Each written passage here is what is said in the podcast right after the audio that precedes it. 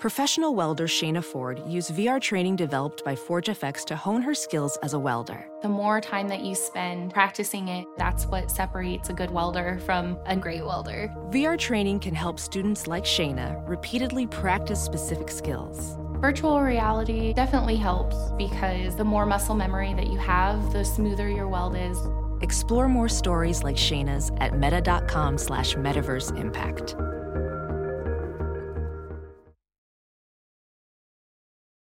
Part three of the AFC West opponent preview is brought to you by our sponsors SeatGeek and MyBookie. Let SeatGeek take the confusion out of your ticket buying experience. Instead of looking all over the web for on sites to find the best deal, let SeatGeek do the work for you. Their app scans the web for all the best deals to your favorite game, concert, or show and rates them on a scale from 0 to 10 to let you know you're getting the best bang for your buck and they they grade them with the colors. Green and marks great deals, yellow dots, good deals, red dots, not so good. Use promo code ACAA as an armchair All American at checkout to receive $20 off your first purchase. So, what are you waiting for? That's promo code ACAA for $20 off your first purchase. SeatGeek, life's an event. We have the tickets. We're also brought to you by MyBookie. Whether you like MLB, MMA, golf, or anything else, MyBookie is the place to bet. Their mobile site is easy to use and allows you to make bets from anywhere. No hassle, no waiting line, no need to get off the couch. And I know that's a, an appealing thing for a lot of us out there, including a uh, guy like myself. MyBookie wants you to have as much fun as possible this summer, and what's more fun than winning money while watching sports? Just visit mybookie.ag today to get started, then try your luck at outsmarting the odds makers. But wait! If you deposit with promo code BEARS100, my bookie will give you a 50% deposit bonus. That's promo code BEARS100. Betting 100, now you've got 150. At my bookie, you play, you win, you get paid. My guest today for the part three of our AFC West preview, Travis Wakeman from fansided.com's Bolt Beat. And uh, Travis did confess to me that he is uh, just a beat writer for the Chargers. He's actually a Broncos fan. So back to back Broncos fan, but this one has been a beat writer for the Chargers for the last 4 years. So we might have we might not have what we've had with previous guests with the we's and us's when we refer to our favorite teams uh, and whatnot. Travis is uh, uh, his allegiance, his heart lies elsewhere, but it's it's his job to follow the Chargers. So that's who we've got to help us with this uh, with this uh, Charger uh, preview and help us uh, what happened, help us figure out what happened with the Chargers uh, last year. So without further ado, let's go ahead and get started. It's the 2019 preview of the San Diego Chargers AFC West opponent preview number three.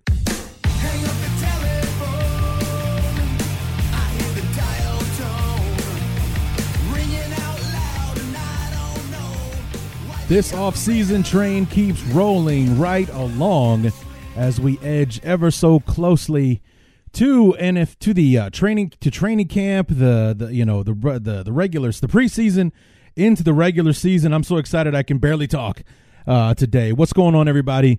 Larry D back, part three of our AFC West preview. This time chronicling the 2019 San Diego Chargers. Travis uh, Travis Wakeman from Fansided.com's Bolt Beat will be joining us here in just a few moments to uh, to help us along with that uh, preview. And uh, the Chargers were an interesting team last year. They got off to a really slow start. I think 0 3, 0 4, something like that, before they kind of slowly but surely chipped away. Uh, at the uh, at the rest of the league, and and it's seemingly somehow caught up to the buzzsaw that was the Kansas City Chiefs, and uh, you know, had a big win over the Chiefs at the end of the year on Thursday Night Football uh, on the road in Arrowhead uh, as well, and then uh, run, ran into another buzzsaw called the New England Patriots in Gillette Stadium in the divisional round, and uh, that's probably where I'll start my conversation with Travis. Is what the hell happened there? How did a team that had played so well and, and fought through uh, you know diversity in one scenario or another and come away with every road victory?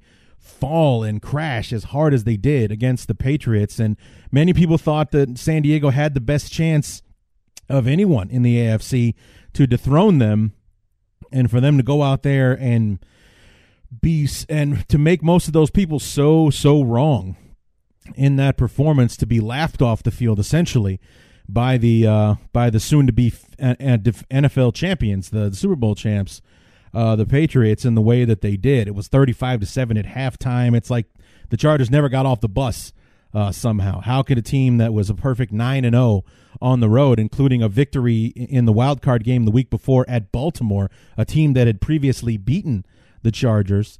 Uh, you know how did how did it all go so wrong, and how did it go so wrong so quickly, the way that it did? I mean, that game got out of hand in a hurry uh, in, in, Foxborough. So Travis will help us, uh, you know, color in the lines on that one to find out uh, how it went sideways, what the Chargers have done in the offseason and in the draft, and what to look forward to uh, in 2019. But uh, before we get to that, a couple of news and notes. The Bears started minicamp this week and um, it's uh, it's our boys are ready to get after it, guys. Let me just tell you this: I was just looking on Twitter, and, and Zach Pearson, uh, who's a beat writer for the Bears, says uh, Matt Nagy talked about how his guys really wanted to get get the pads on and compete right now during a drill. Uh, during a drill, Trubisky appeared to hit uh, Taylor Gabriel for a touchdown, but a ref ruled it incomplete both sides made their argument and they were pretty animated about it and fired up. So, I mean, it's like if the guys care that much about what's going down in practice, if they're competing that hard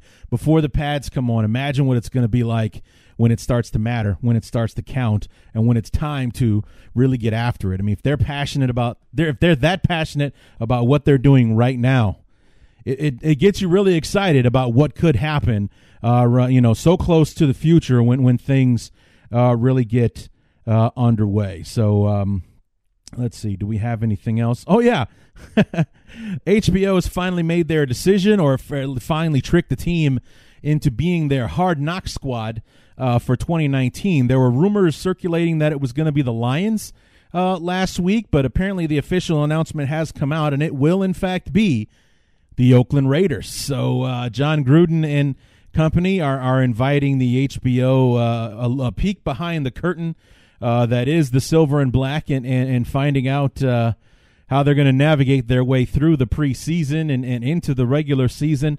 Uh, what kind of uh, drama will the Raiders be able to provide uh, the NFL faithful that watches that show, regardless of your fan allegiance? I, I don't miss an episode of Hard Knocks. It's it's way too interesting not to. Uh, hopefully, the All or Nothing show that Amazon does, which chronicles the team from the year before, it'll this year it'll be the 2018 uh, Carolina Panthers. Uh, the only thing wrong with the All or Nothing is that we already know we already know how the season turned out, and we know that the the Carolina Panthers started hot. They were six and two at one point, and they finished the year either they finished the year seven and nine or eight and eight, one of the two. They went, they lost like six, seven. Yeah, they lost seven in a row. So they went uh, six and they went seven and nine, I believe, is what it was. If they lost, they went six and two. They lost seven in a row, only to win their meaningless Week 17 matchup over the Saints, uh, I believe, to finish uh, seven and nine. So it was a disastrous second half of the year for the Panthers and, and Cam Newton with the shoulder injury. Should they sit him? Should they, you know, let him keep playing, try to protect him, uh, what have you? Uh, hopefully that will be. I mean, it's they're excellent shows. It's NFL films either way, and if anyone knows how to put a show on, uh, it's NFL films. They get the job done. So I'm, I'm eager to watch both. All or Nothing should be out sometime next month in July, usually before training camp starts, and then obviously Hard Knocks is basically through uh, the preseason uh, and training camp and, the, and into the preseason uh, before the year uh, begins. So, uh, looking forward to watching both of those shows. And um, Khalil Mack dodged the bullet for someone who doesn't like being uh, in the spotlight very much. He doesn't have to have a bunch of HBO cameras following him around, which he most likely would have been if he was still a member of the Oakland Raiders. And let's see, let me scroll through. Do we have anything else? Nope, that's pretty much it. That's all I got. So uh, that'll be it for for uh, news and notes. Like I said, it's a it's a quiet time uh, of year, and um, you know maybe I'll come up with something to uh, to fill this in for the for the Chiefs episode, which will be in a few days. Uh, Greg Florkowski from Arrowhead Addict, also from Fads, Fansided.com, will be uh, joining me for that show. That one will drop on Friday. Uh, so be on the lookout uh, for that. Uh, Travis and I are going to go ahead and get to this conversation about the San Diego Chargers. So let's go ahead and step aside and welcome our new guest, Travis Wakeman from Fansided.com's Bolt Beat, to preview the 2019 San Diego Chargers.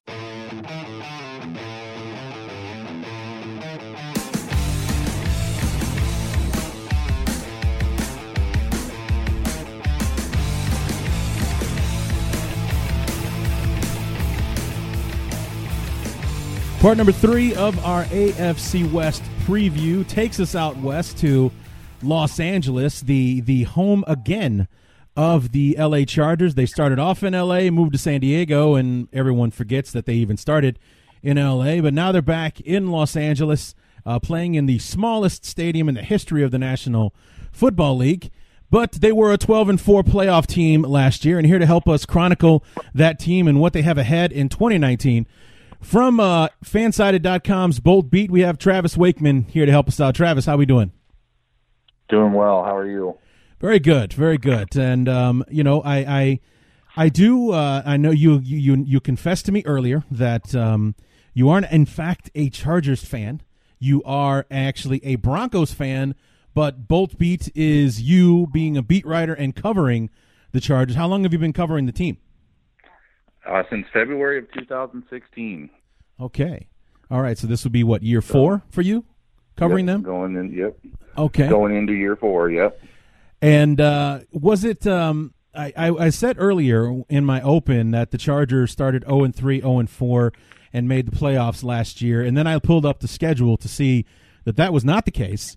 But I'm pretty sure it was the Chargers. Did they start? Was it 2017 that they started 0 and 3 or 0 and 4 and almost made the playoffs? Yes, 2017 they started one and four. They they got a win in week two. They blew out the Jaguars, but did lose three in a row after that. I see. Okay, but last year they started off one and two. Then they won six in a row, and they were pretty much keeping pace with the Chiefs in the AFC West uh, throughout the uh, remainder of the season, finishing with identical 12 and four records. It's just that the uh, the Chiefs were five and one in the division. The Chargers were four and two, so the Chiefs take the AFC West uh, last year. So let's talk about this team. Uh, last year in, in 2018, like you said, they started off one and two. They rattle off those six victories. They are they're they're running side by side with the juggernaut of the NFL that was the Kansas City Chiefs. They have a perfect road record, including a wild card victory over the Baltimore Ravens. Then they get to the divisional round. They're headed to New England and Gillette Stadium to take on the Patriots. And many people, experts, fans, amateurs, whatever you want to call them, many people thought that this was the best shot in most cases for the Patriots to be eliminated by this LA Charger team that had pretty much been hot all year and an undefeated road team on top of it. Then they run into Tom Brady and company and essentially never get off the bus. What happened in that game where the Chargers essentially didn't show up? It was 35 to 7 at halftime. Yeah, I was one of those people that thought that it was the day that the Chargers or the Patriots dynasty was going to take a big hit. I thought that the, you know, like you said, undefeated road record, I thought that we were going to see the big upset on that day. But I think you have to start with just giving the Patriots a lot of credit sure. um, for being as good as they are. They've they've done what they've done for a reason. Um, they had that extra week of preparation by getting that first week you know that that bye in the first week. And uh given Bill Belichick a lot of people ask how did the Patriots hold the Rams to a field goal in the Super Bowl? You know that's that's why they've you know Belichick's got 2 weeks to prepare for for teams like that. And as good of an offensive guru as Sean McVay is he got fairly exposed in that game. And you know I think the same thing happened to the Chargers on that day. They were able to mask weaknesses on both the offensive line and defensive line for much of the season, and both side both those units took a big hit on that day. Um, the, the Patriots only got two sacks in that game, but you would have thought they had a lot more just by watching it. I mean, it seemed like Rivers was under pressure on just about every throw. He attempted 51 passes in that game and only complete, completed 25. Wow. And his accuracy is usually much better than that. And you know, trying to stop the run, uh, Sony Michel seemed like he had about 400 yards rushing in that game. That's just what it seemed like because there was a gaping hole nearly every time he got the ball. So they just took advantage of the two major weaknesses that the team had. Wow, I mean it's I mean obviously you know, you have to give credit where credit is due. Belichick seems to be able to uh, figure out his opponents at just about every turn. And as far as the Super Bowl is concerned, I will go ahead and take credit for the Bears because it was the Bears that I think exposed the Rams on Sunday Night Football in that big uh, matchup where they, you know, 15 to 6, and they, they ended up shutting the Rams down on that one. Um, but you're Correct, right. yeah. I mean, Belichick just followed the blueprint, and he did it even better than the Bears did because the Bears cut him down to six. Belichick held them to three, and it took them practically the entire game to get those three points. So he just took the Bears model and perfected it, and it got him another ring. Uh, that they just uh, they just cracked the seal on those. Have you seen Super Bowl ring? The Super Bowl rings lately are ridiculous. Just how I did see those. just insane. I mean, I know they've got six rings and they got to put six trophies on it or anything, but this this isn't a ring you can wear anywhere. I mean, they're so huge No. in God, you can see these things from space. It's kind of ridiculous uh, how big these is. uh, how about how big the rings have gotten uh, in the last fifteen years uh, or so. But um, you know, w- when we when I looked at the the highlights of that game because I actually didn't get a chance to uh, watch it thanks to the Bears' uh, tragic uh, ending. I was actually recording my my year in review episode that afternoon while that game was going on, and then I got a text from a buddy of mine as I was finishing up the episode. It's already thirty five to seven uh, at halftime, and you know, it wasn't so much that the Chargers lost the game. We everybody knew that that was a possibility. I mean, it is the Patriots that we're talking about, but for them to be essentially never even have gotten off the bus, to be to be blasted the way that they did and and exploited uh, however it was that Belichick and company were doing I think that was the most surprising aspect of that victory for the Patriots was making it look so easy like the Chargers weren't the team that they'd been all year long. Yeah, um, final score was 41 to 28, so the Chargers did make the scoreboard look a little bit more respectable, but it was never that close. They got punched in the mouth from the opening kick and never knew what hit them. And they've had the entire off season to, you know, go with that sour taste in their mouth and that's something they can use as motivation. They'd missed the p- playoffs something like 6 years in a row. So getting that experience as bad as it was is something that can be turned into a positive.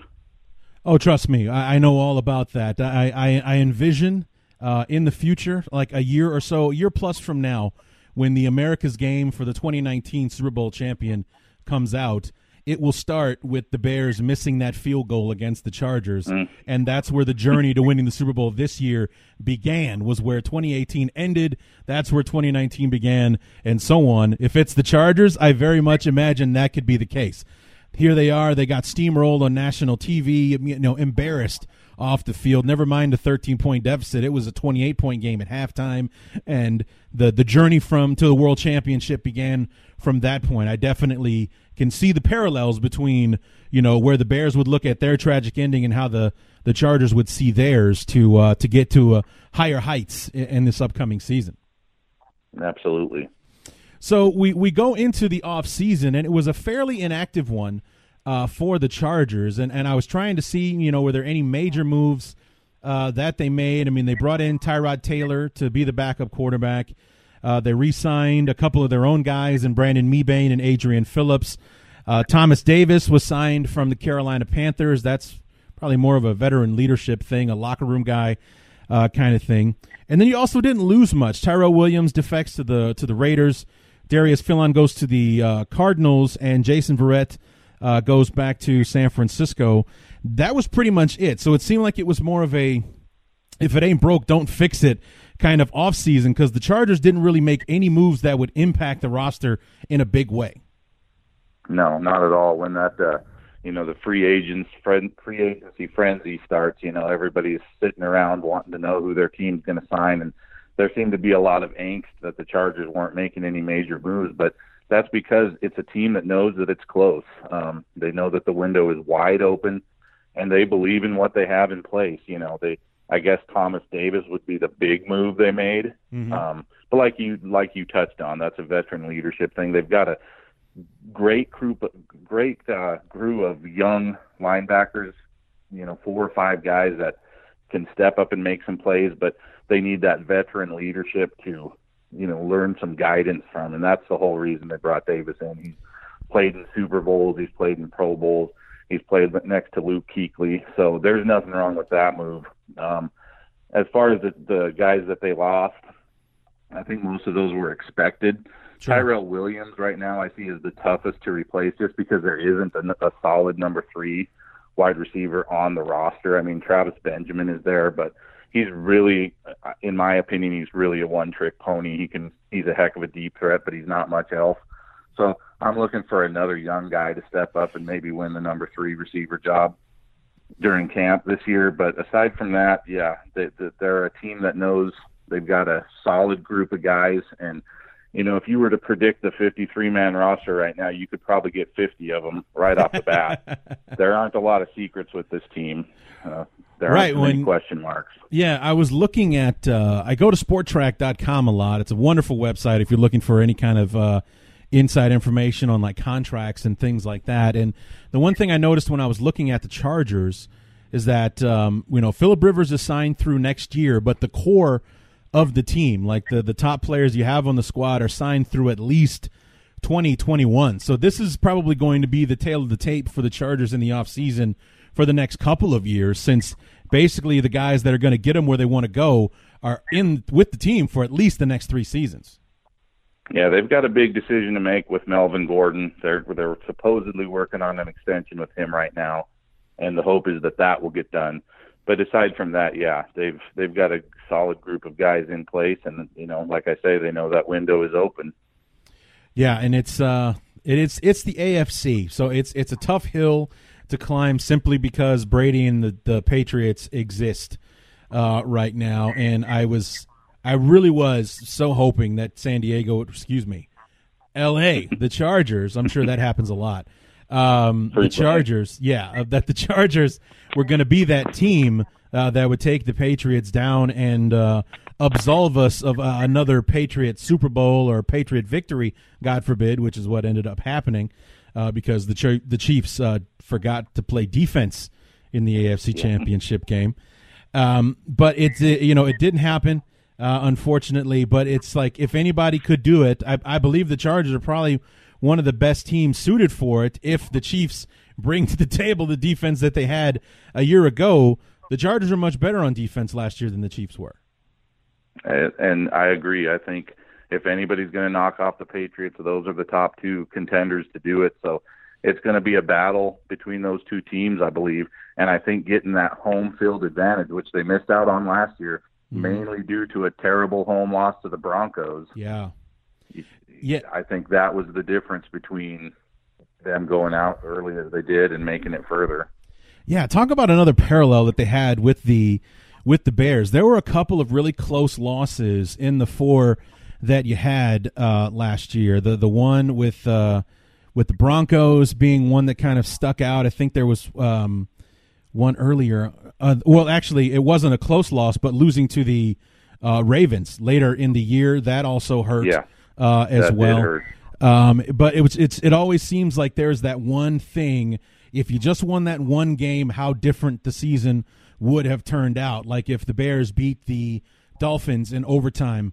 Uh, we we missed a field goal in overtime. The Dolphins come back and and they win it. And that if we win that game, then we're 13 and 3. We have the bye week, the Rams don't. Who knows what happens from there kind of thing. Same thing with the with the Chargers. Instead of having to go on the road and play the the Ravens, they get a week of rest. They're hosting uh, a playoff game and then probably don't have to deal and actually probably hosting Brady and the Patriots in the uh, AFC Championship game if they won their divisional round game. Yeah, and uh, there was a lot of fans who actually preferred to go on the road because of the Chargers, if there's one team in the NFL that doesn't have a very good home field advantage, it would be the Chargers. You watch watch the games in those soccer sta- in that soccer stadium, and it seems like half the crowd's dressed in the opposing team's colors. Sure. So there weren't too many people afraid to go to New England, especially because they were nine and zero oh on the road at that point. But you know, it it may have been a different story if, if it was in L.A. Yeah, is that uh, do you think that the Chargers are going to struggle when they start sharing the stadium with the Rams next year, as far as having their own fan base uh, in the building, or or will they will they since they're finally home now instead of renting the soccer stadium that they are uh, at the moment? Do you think that will change for them? I think it's all based on how successful you can be. I don't know how many articles we've written about, you know, with a title something along the lines of the battle for LA between the Chargers and the Rams and there was talk of, you know, which team is going to find success first and of course we've got the Rams who made it to the Super Bowl last year, but there's a lot to do in LA and there's a lot of other sports teams. You've got LeBron there with the Lakers, you've got the Dodgers who seem to always be contending. You've even got college football with USC that might be more popular than the Chargers. So I think if they stay successful, then then they won't struggle there. But if they start to plummet anytime soon, then people will quickly stop stop caring. Yeah, I think that um, well, the, we have the added benefit of the Rams being as good uh, as they are, but I think that you know it, it, definitely was more of a homecoming for the Rams. Uh, like I said right at the top, that a lot of people don't realize that the Chargers actually started in Los Angeles. They they pretty much think that San Diego has been their one and one and only home. And and, and if we're being honest, that is home for the Chargers. They spent like all but like three years of their entire existence in San Diego. So it really isn't much of a homecoming like it was for the Rams. They you know they started in Los Angeles. Actually, they started in Cleveland, but the, they made their name in Los Angeles, then they went to St. Louis, then they come back. So there are people that were still alive the last time that the Rams played uh, called Los Angeles home. So it really was more of a homecoming for them than it was for the Chargers. For the Chargers, it was a relocation, not so much a homecoming. And you know, I think there was plenty of people out in that area that wanted the Rams back and I saw plenty of people saying that they did not want the Chargers. So, right. you know, Spanos knew that, but he was determined to get into that market, and and you know he made it happen. But just to see how many fans in that San Diego area that you know quit following the team altogether, quit following the league altogether, it's mm. it's just been very sad to see. Yeah, yeah, and and a and a big uh, NFL market kind of goes by the wayside now that because uh, a lot of fans just out of bitterness probably didn't follow the team from San Diego to Los Angeles or keep their allegiances. That that was evident even in our articles. I mean, you know, the the, the leadership that we had prior to that move was great, and boy, did it take a dip afterwards. And you know, I can certainly understand why. Sure. Yeah, I mean it's uh, it's it's quite a gut punch if your if your team leaves their home, especially under the circumstance where it was so so public and such an ugly battle. You know, keeping the San Diego uh, Chargers in San Diego, and it was like they were fighting a losing battle uh, all along. And then a decision was finally made. The Chargers are leaving, and that's it. And then people either pick new teams or stop caring about football altogether, like you said. Yeah, and that was the unfortunate choice that they were all left with. There still have been plenty of them that do still, you know, root for the team and follow the team, but you know, it's not the same. Right. I, you know, I, I guess I, I always just thought, you know, it's still the same state, and that was the argument I would make with with people I talk to. You know, it's not like they moved across the country, but the difference between Los Angeles and San Diego is apparently day and night. Yeah. Yeah, that's what I hear actually. I've never been to San Diego. I have been to Los Angeles, not for many, many years, but I I do hear that the difference between the two cities, the two communities is uh, night and day. So I can uh, kind of understand what they're talking about there. Yeah. So Real quick, uh, the draft uh, this year, the, the, the Chargers' 28th pick overall uh, in the first round. Uh, it looks like just the the draft in general was heavy on defense. Jerry Tillery, your first round pick out of Notre Dame, a defensive tackle. Nasir Adderley, the safety out of Delaware. Uh, Trey Pipkins, an offensive tackle from Sioux Falls. I know that's in South Dakota, but I've never heard of Sioux Falls uh, before. Yeah. Another uh, linebacker out of Notre Dame, Drue Tranquill, in the fourth round. Easton Stick, quarterback out of North Dakota State. Uh, that was the heir apparent to uh, Carson Wentz uh, that took over there. And can you tell me the sixth round pick's last name? Emeka Egbule. Oh, so it is how it spelled. Okay, Egbule. E G B U L E. Egbule, linebacker out of Houston. And then Cortez, Cortez Broughton, uh, defense tackle Broughton, out of yeah. Broughton. There you go. So out of. Cincinnati. So tell me about Trey Pipkins from Sioux Falls. How does a guy from a school I've never heard of before get drafted in the third round? Well, partly because the draft wasn't very deep at that position. I think everybody Sure. knew that the team would bring in another right tackle to compete with Sam Tevi because Sam Tevi, if, if people are going to pick on one player from last year, it would be Sam Tevi. He just looked absolutely terrible in that Patriots loss. And so you knew somebody would come in to compete with him, but I'm not as high on this pick as a lot of people seem to be. Um, I think you probably could have got him in the fifth round, maybe even later. So he definitely offers some upside, but I don't think you're going to see that come to fruition this season for sure. I mean, I could definitely be wrong on that, but I think they'll end up having to go with Tevi at least to begin with.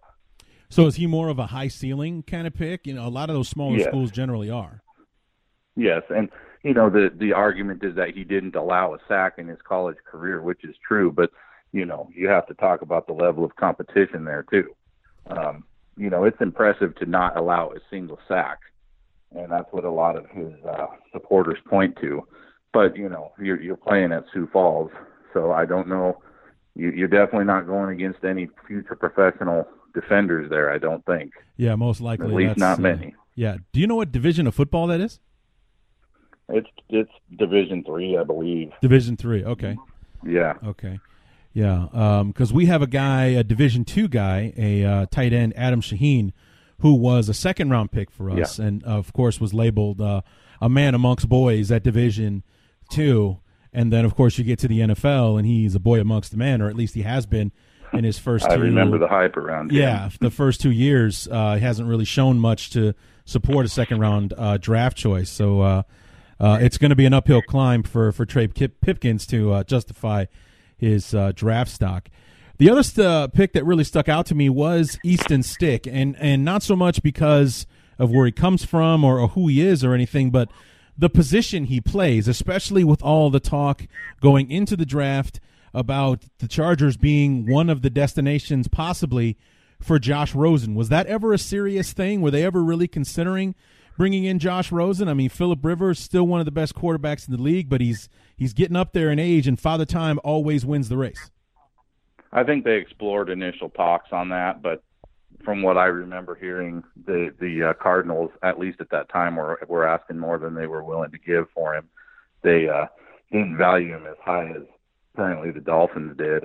Um, but the, the the selection of Stick, um, I, I think is is one that can certainly like like Pipkins. It could certainly pay off in the future. Um, he'll he'll sit behind Tyrod Taylor and definitely be able to gain some experience from from him. And you know, obviously Rivers is still there, and I, I don't see Rivers slowing down anytime soon. Though I think Right. I think he's still got a good three to four years left in him. I mean, you're talking about a guy who's made more consecutive starts than any player in the league right now. He just does not miss a game. So he's a, he's a future prospect possibly, um, but I don't think he's going to be Carson Wentz.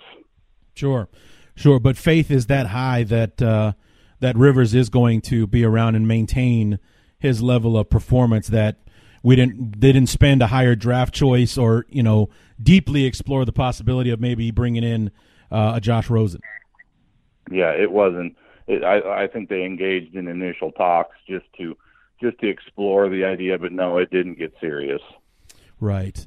So was you talked a moment ago when when we were talking about free agency and Tyrell Williams and he might be the toughest to replace uh, in that third spot, which would most likely be your like your slot receiver uh, type uh, position.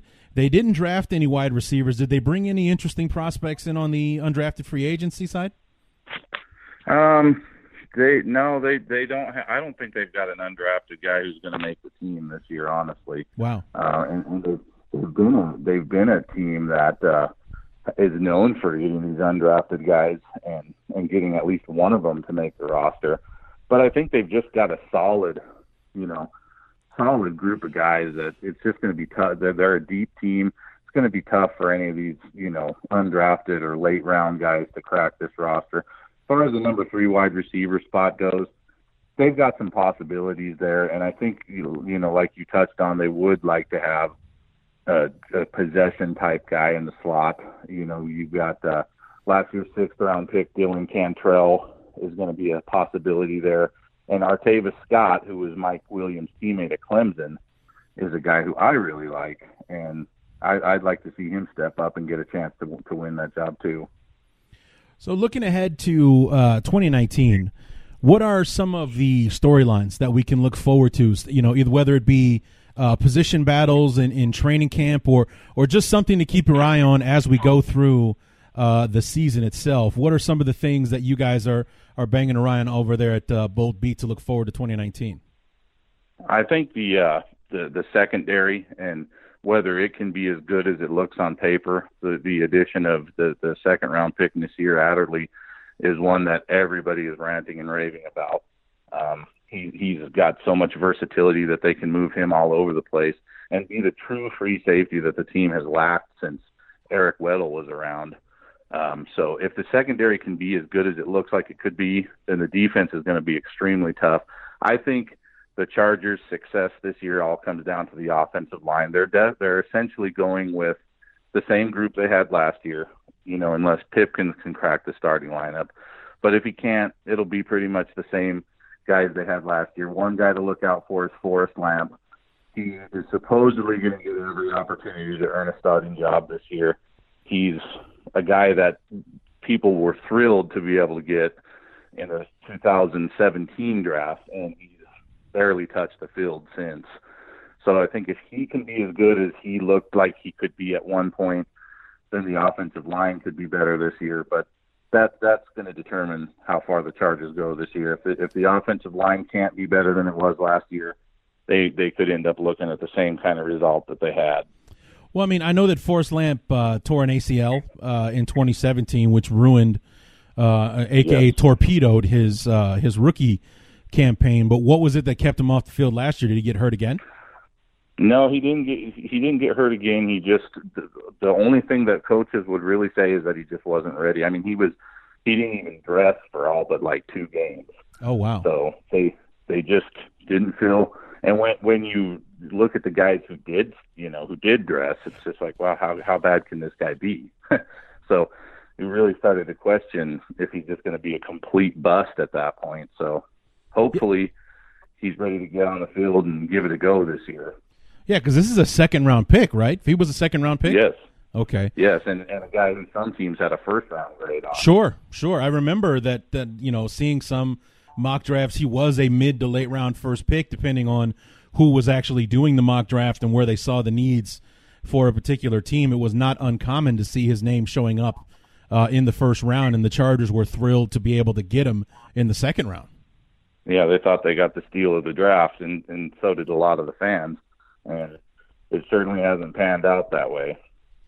Right. So, um, anything else that we can look forward to in in 2019? A, a, a storyline, something that we need to keep our eyes on whether or not Hunter Henry can get back. That's ah. that's another huge key to the season. Having having him not on the field last year was a huge hindrance to the team. As much as everybody loves Antonio Gates and always will, he's just not going to be able to do the things he used to be able to do, and he just wasn't what Hunter Henry could have been last year. So having him back this year is going to be able to expand that offense. He's a tight end that can threaten the defense, unlike pretty much every other tight end on the roster. So if he can get back to 100%, then, you know, it's going to be a very dangerous passing attack. How close did he come to playing in that uh, division round? Because there was some talk about him being activated. He's practicing with the team uh, and everything. Did he come close at all, or was that all just hype to maybe make the opponent look at the right hand and didn't know what the left was doing? He actually did play in that game. He did. Okay. Um, he, he he only saw limited snaps, and I think the Chargers threw him in there more of a decoy than anything else, just sure. to try to keep the Patriots on their toes. But he wasn't, you know, anywhere ready to be on the field, and at least not as a, you know, offensive threat. Right. Yeah. Again, I didn't get the chance to to watch that game, or at least by the time that I was able to watch it, it was already thirty five to seven. I mean, what was the point that then? So yeah, yeah. And I didn't know it all. I, I noticed that. I remember that they were talking about him. I didn't hear whether or not he was activated, but he did in fact play in that game for a little bit. Yeah, it was the only game he played all year, and wow. yeah, because he know, tore his he tore his ACL what midway through 2017. Yeah Uh, he tore it in like the first couple days of OTAs last May. Oh, that's right. That's right. Yeah, he did it in OTAs. That's it. So he he was on that uh, that super advanced uh, uh, training schedule to get back. He was back in less than what eight months, maybe. Yeah, yeah, he really gave it a go, and they were even trying to get him on the field towards the end of the regular season. But right, you know, it's.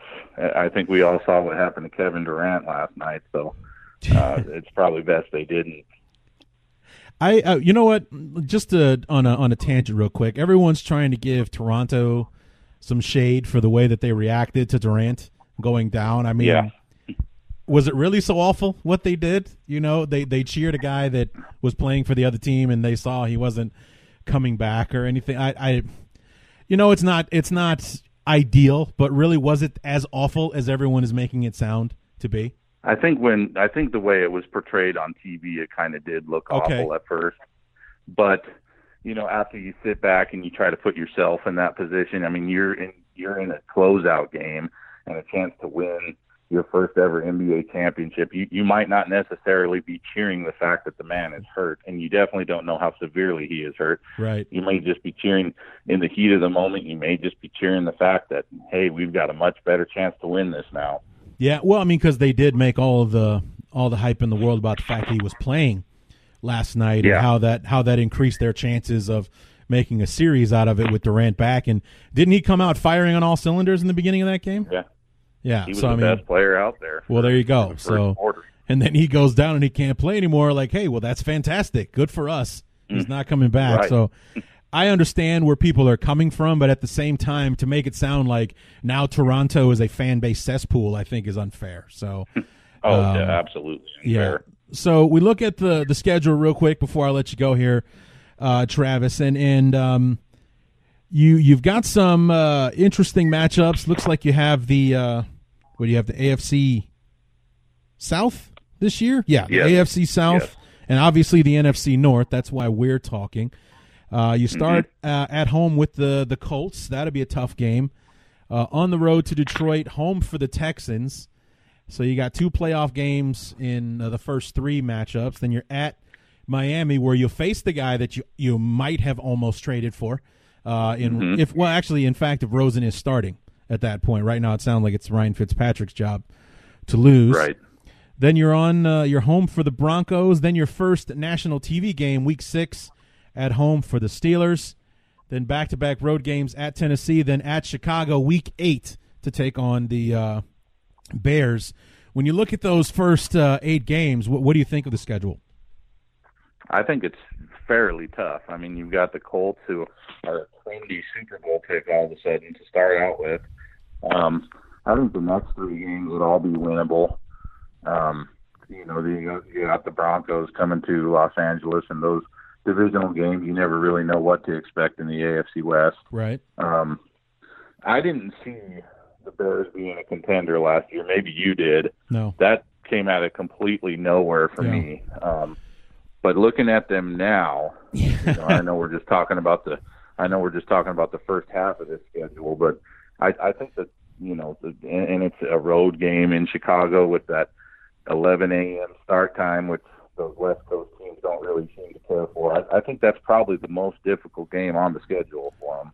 Right. And you know what? It's I, I was going to mention that, you know, you do have some daunting games in the first half of the year. Aside from the road game in Chicago, all of your tough games are at home, but we saw that the Chargers were a 500 team at home last year, so that's not necessarily a good thing that your tough games are, are at home this year. Right, and it all goes back to that not really having that home field advantage. I mean, because they were always a lot better when they played in San Diego. Right. They just haven't ever felt comfortable in Los Angeles. Yeah, it would appear so. Um, but to, to answer your question, uh, did I think the Bears were going to be contenders last year? Contenders that they were? No, absolutely not. I did not think that was possible. I, I thought that we would be much improved, especially on the offensive side, considering that we had no offensive talent to surround our rookie quarterback with, and then we went out and basically bought ourselves an offense uh, in in free agency last year, and I thought that the Khalil Mack trade would would give us something very special on offense on defense while our offense worked to figure it out. I still thought eight and eight, maybe nine and seven. What I did not factor in, and what I don't think anyone factored in, was the effect that our head, our new head coach, would have on the team and how he would get them to play together and that culture that he seemed to bring uh, to Chicago with him. That everybody bought in, everybody responded, and then one game, one win snowballed into another and another and another, and the next thing you know, we are serious contenders in the NFC North, mm-hmm. walking away with the division and and uh, you know if we make that field goal against Philadelphia, sky's the limit for what the Bears could have done uh, in the NFC playoffs uh, last year. So, I mean, this year it's every every the arrow's pointing up. Everyone's expecting the moon uh, from the Bears. Uh, this year, which is either going to pay off big or it's going to end up in a huge disappointment uh, for us uh, as as Bear fans. So, um, but looking at the second half of the schedule for you guys, you got the some tough games ahead. You got uh, your home for the Packers at the Raiders on Thursday night football, so the quick turnaround there, and then home for the Chiefs on Monday night football. You finally get your bye week, week 12, is super late bye week, and then you finish at Denver, at Jacksonville, home for the Vikings on Sunday night, home for the Raiders, and then finish at Kansas City, week 17, which if everything plays out the way they did last year, that might be the most important game on the schedule. Absolutely. I mean, they had lost nine games in a row to the Chiefs last year before they beat them on Thursday night football in Arrowhead, and I yeah. think that that win can carry over into this season. And you know, the Chargers know that they can. I mean, that team that they did that without Keenan Allen, they did that without Hunter Henry. Um, they they they were able to win that game without some of their key players, and they pulled it out in the you know final basically on the final play of the game. Yeah, yeah. And so you know the the emotion that came from that win and it's it's something that the team can really build on because the Chiefs were just a major bump in the road for the Chargers for many years and you know the Chiefs have arguably the best quarterback in the NFL right now and so they're going to be there they're going to be tough to beat and you're right that that game in the end could be for all the marbles yeah, I mean it could, uh, but basically what it ended up being last year was the winners got home field, the losers got to be a wild card team. You know, mm-hmm. a twelve and four road team in the wild card to maybe a ten and six Raven team uh, last year. I still wish the NFL would fix that. I, I don't really don't think that that's fair. Like winning the division, that should be an automatic bid in, but it shouldn't get you uh, a home playoff game. I don't. I don't believe if you don't have the better record, you should go on the road yeah, I don't think there'd be too much argument to that. It's, it's something I've expected to see happen for many years, and for whatever reason, they still want to give more weight to the division winners.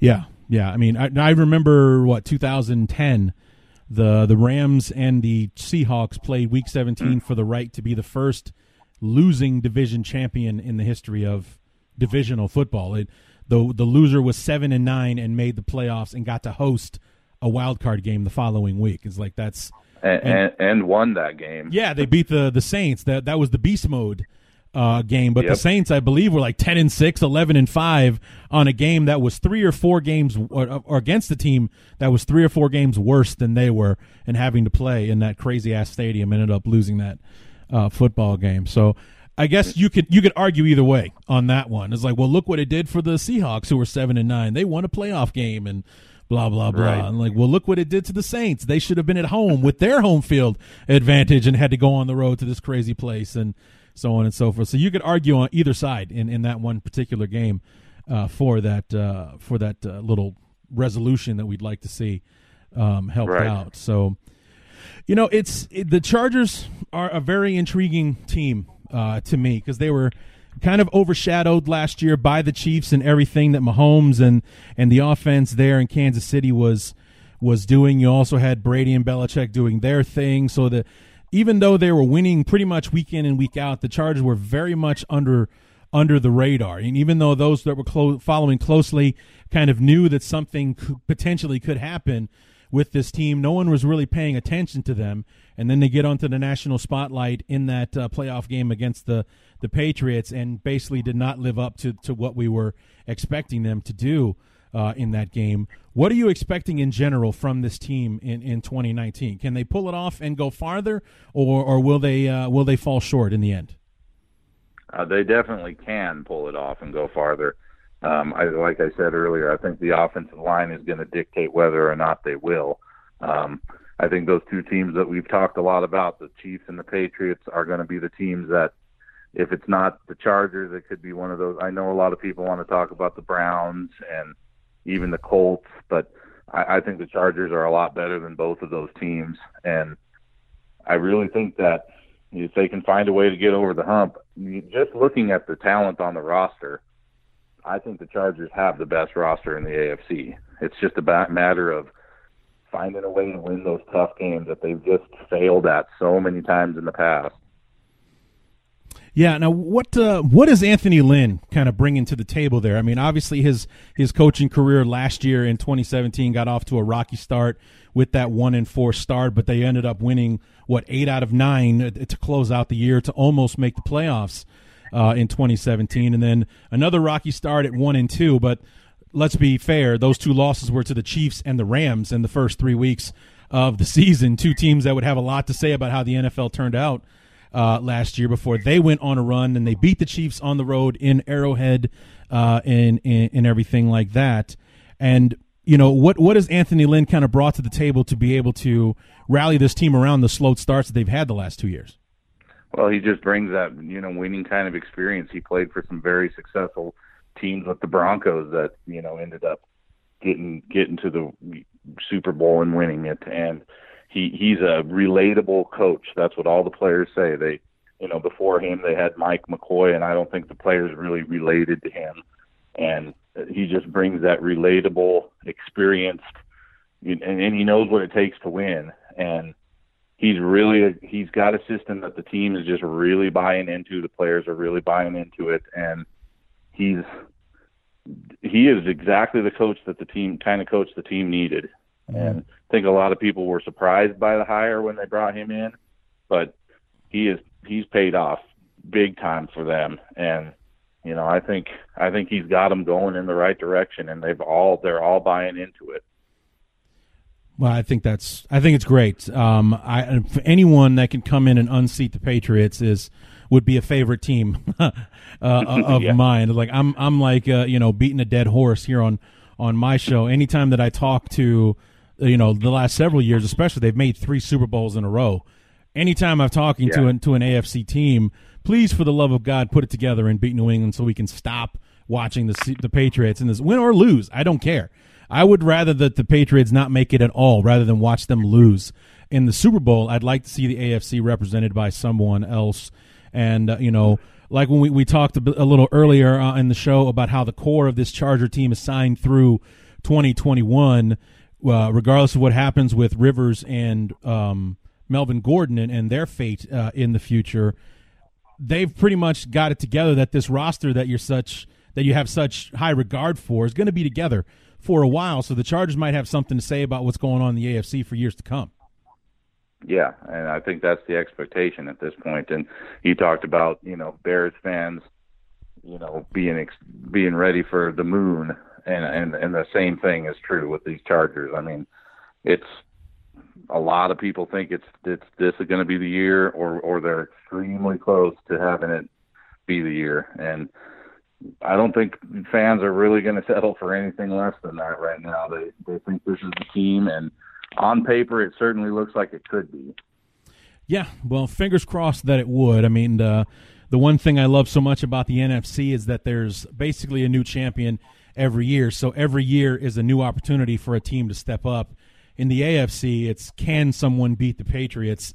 And it's kind of a boring thing the way it eventually always kind of plays out uh, in the end. So any shakeup in the AFC, even if God forbid it is the Browns, would be a welcome one for this guy. Uh, you know, as far as I'm concerned, anytime that it won't be the Patriot, you know what? I would like to see them not make the AFC Championship game. That would be nice. Yeah. As well, I was hoping the Patriots would, or excuse me, the Chargers would alleviate us of that in the you know yeah. another AFC championship game with the Patriots. They've played in like eight in a row. It's getting ridiculous over there. They need to figure it out on the AFC side and, and clear up some room. Even if if your Broncos can be the team and come from out of nowhere and do that with Vic Fangio and his defense and and, and whatnot, uh, that would be nice as well. Uh, yeah, it, you know, like you say, I, I don't think anybody outside of that New England area would would be opposed to seeing the Patriots go down as early as possible. Right. yeah. Or regardless the, of who does it. Yeah. Yeah. You're right. You're absolutely right. So, oh God, a guy can pray, can he? So, um, but uh, Travis, I appreciate you taking out the time, man, to help us uh, talk about these uh, this intriguing Chargers team, and I look forward to seeing what they're uh, going to be able to to pull off uh, this season. So we got you guys week number eight. So I hope to have you back on uh, to preview the game week eight to see where we're at uh, at that point in the year and uh, just what these teams uh, might have to do to beat one another that, that game. Sure, I'd love to do that. All right, Travis Wakeman from Bolts Beat uh, for fansided.com. Travis, you write for a few other sites. Where else can we see your work? Uh, Broncos Wire, which is a site owned by USA Today. I do some do some writing for the Broncos over there. Sure so you can check that out as well. Anywhere else? That's it right now. All right. Okay. So, and where can we find you on Twitter? Uh, just my name, Travis Wakeman, the number ten. Travis Wakeman ten on Twitter uh, to follow him and uh, his writings for the Broncos Wire and for Bolts Beat for the Chargers. Travis, thanks so much for uh, for coming on, man. We'll talk to you again real soon. Absolutely. Thank you for having me.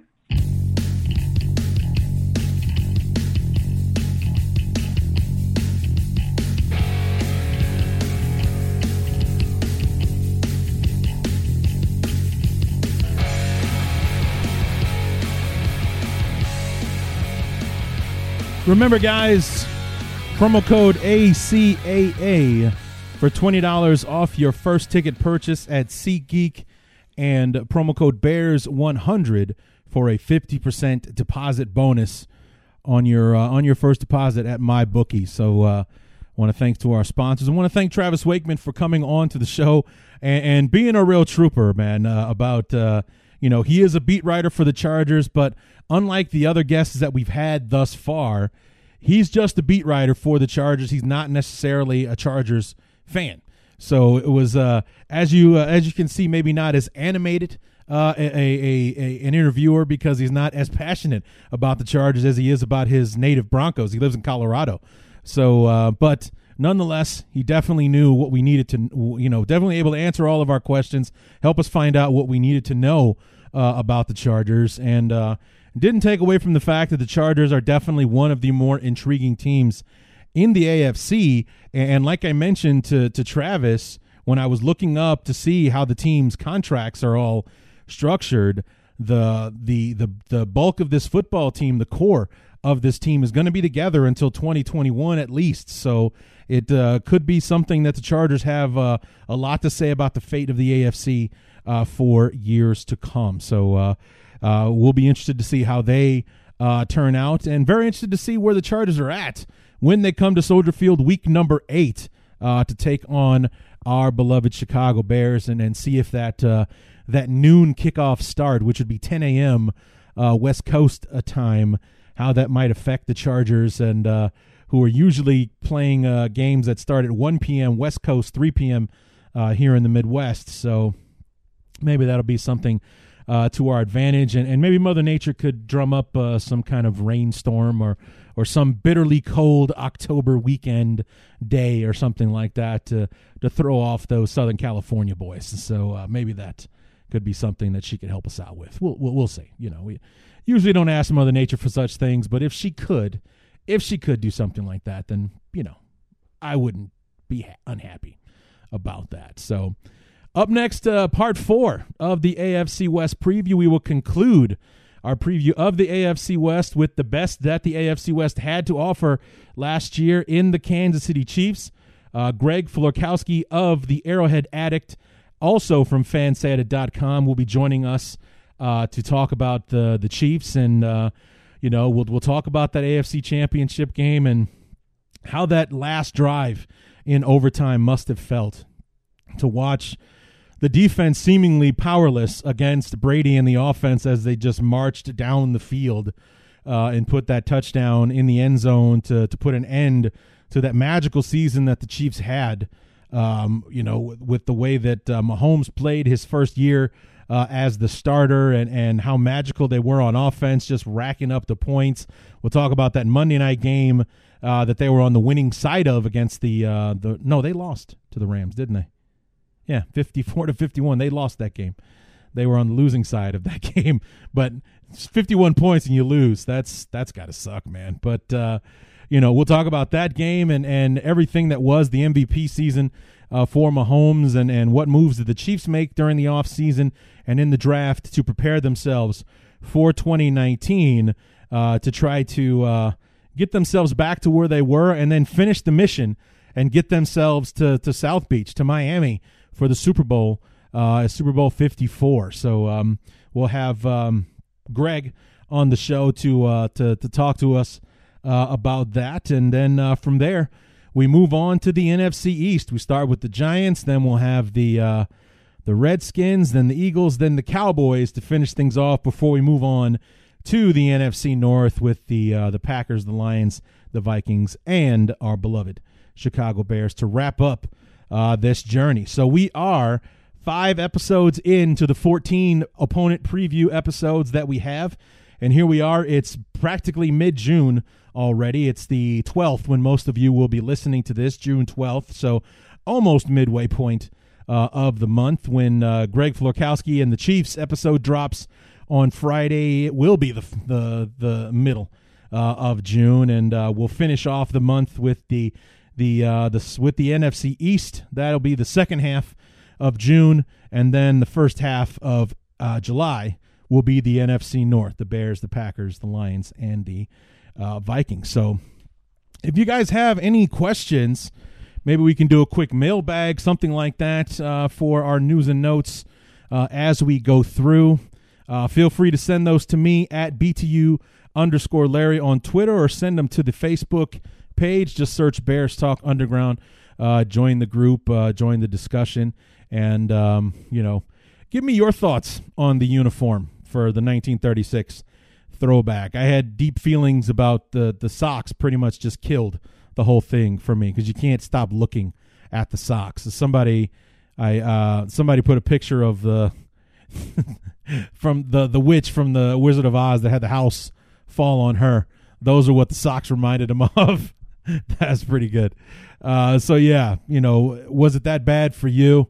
Uh, I think that uh, maybe if we didn't go with our with our modern socks look, like we'll stick with the navy blue socks with the orange stripes, but only have there be like three stripes as opposed to thirty as it rolls down uh, the entire leg there. So maybe that could be something that we would do instead of the hideousness that was those Pippi Longstock stockings that the Bears are going to be wearing against the Vikings and the uh, Cowboys uh, this year. So anyway we will be back on Friday with the Kansas City Chiefs to wrap up the AFC West. So until then, my name is Larry D, and this has been Bears Talk Underground.